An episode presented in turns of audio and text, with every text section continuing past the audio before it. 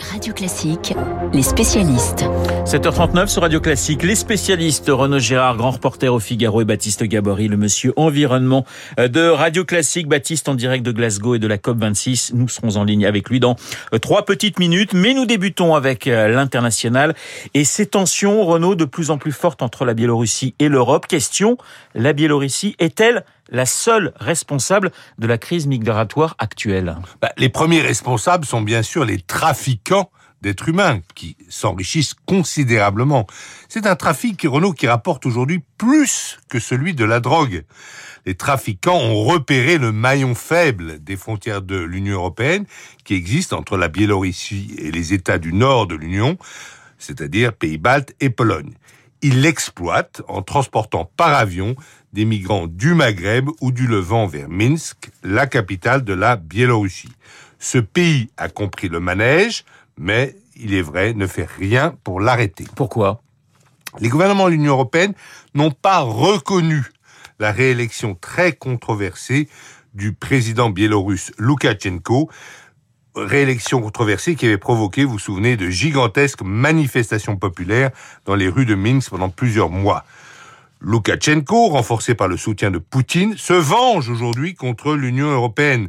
Il n'a pas oublié ce qu'avait fait un autre autocrate, le Turc Erdogan, contre les frontières de la Grèce en mars 2020. Les migrants, hélas, sont devenus un moyen de chantage contre l'Union européenne. Les Turcs, c'était pour obtenir plus d'argent. La Biélorussie, c'est pour obtenir de la reconnaissance. Donc, si je vous comprends bien, Renaud, c'est facile de faire chanter l'Union européenne? Hélas, oui. Pétri de bons sentiments et de culpabilité de l'homme blanc, l'Union européenne n'arrive pas à prendre des mesures fortes contre les trafics d'êtres humains. Ses frontières sont des passoires. Ces lois interdisent pourtant l'immigration de travail, mais l'Union européenne aimerait bien que ce soit d'autres d'autres qu'elle qui appliquent ses propres lois. Elle ne veut pas se transformer en policier brutal, mais elle demande à d'autres de le faire, comme la Turquie ou la Biélorussie.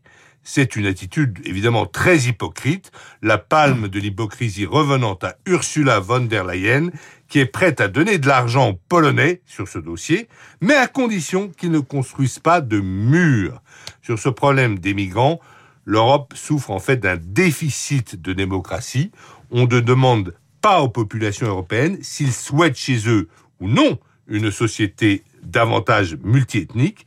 Et comme on n'a pas demandé, on conserve une politique floue et hypocrite quant à la sécurisation des frontières de l'Union européenne. La Biélorussie, l'Europe et les migrants avec euh, Renaud Girard, grand reporter au Figaro. Bonjour Baptiste Gabory. Euh, bonjour Renaud, bonjour à tous. Le spécialiste des questions d'environnement pour Radio Classique. Baptiste, vous êtes euh, à Glasgow pour la COP, pour la fin de la COP 26. Alors, hier soir, un accord a été trouvé entre la Chine et les États-Unis. Est-ce qu'on peut parler d'accord historique en tout cas, c'est une c'est une surprise, une grosse surprise, peut-être la surprise de la semaine euh, à Glasgow depuis le, le, début de cette semaine et en attendant un, possible accord.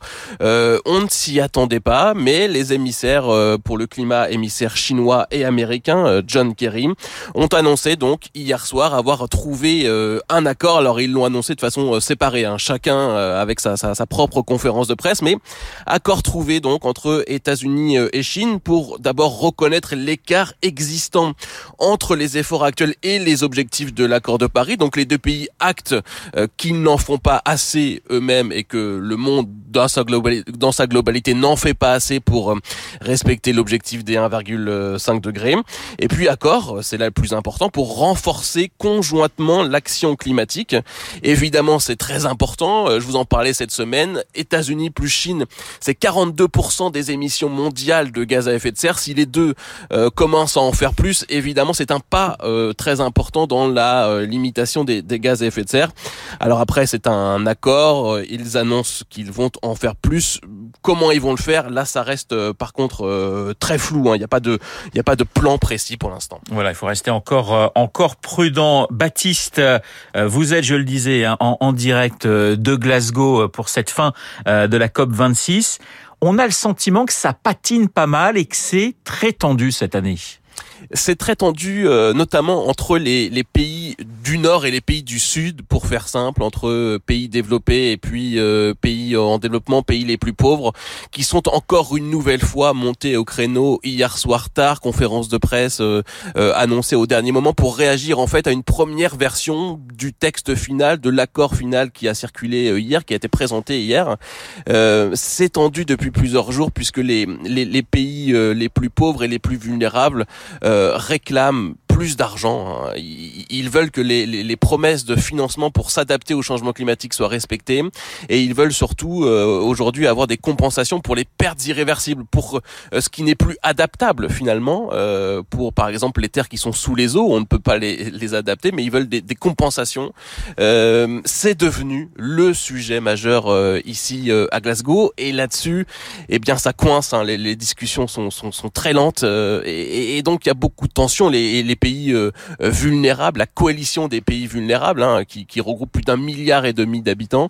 Euh, cette coalition dit si on n'a pas ce qu'on veut sur les financements, ce Glasgow sera un, un échec, c'est très clair. Alors il y a eu quand même quelques avancées qui ont été présentées dans le texte hier, avec par exemple pour la première fois dans l'histoire des COP une sortie du charbon qui est présentée comme un objectif pour réussir à limiter le réchauffement climatique. Ça n'avait jamais été inscrit. Alors c'est un texte provisoire et il va être travaillé, retravaillé, encore retravaillé aujourd'hui, cette nuit, euh, Merci, demain, Baptiste. avec des pays qui, qui, qui, vont encore euh, tout faire pour essayer de, de jouer. Donc euh, rien n'est encore acté. Merci Baptiste. Baptiste Gaborik, nous retrouvons dans quelques minutes dans le journal de 8 heures présenté par Lucille Bréau. Il est 7h46 sur Radio Classique. Dans un instant, le journal imprévisible d'Augustin Lefebvre. Le salon du Made in France se tient à Paris jusqu'à dimanche. Il accueillera tous les candidats à la présidentielle de Made in France qui a la côte et ce n'est pas nouveau. Augustin dans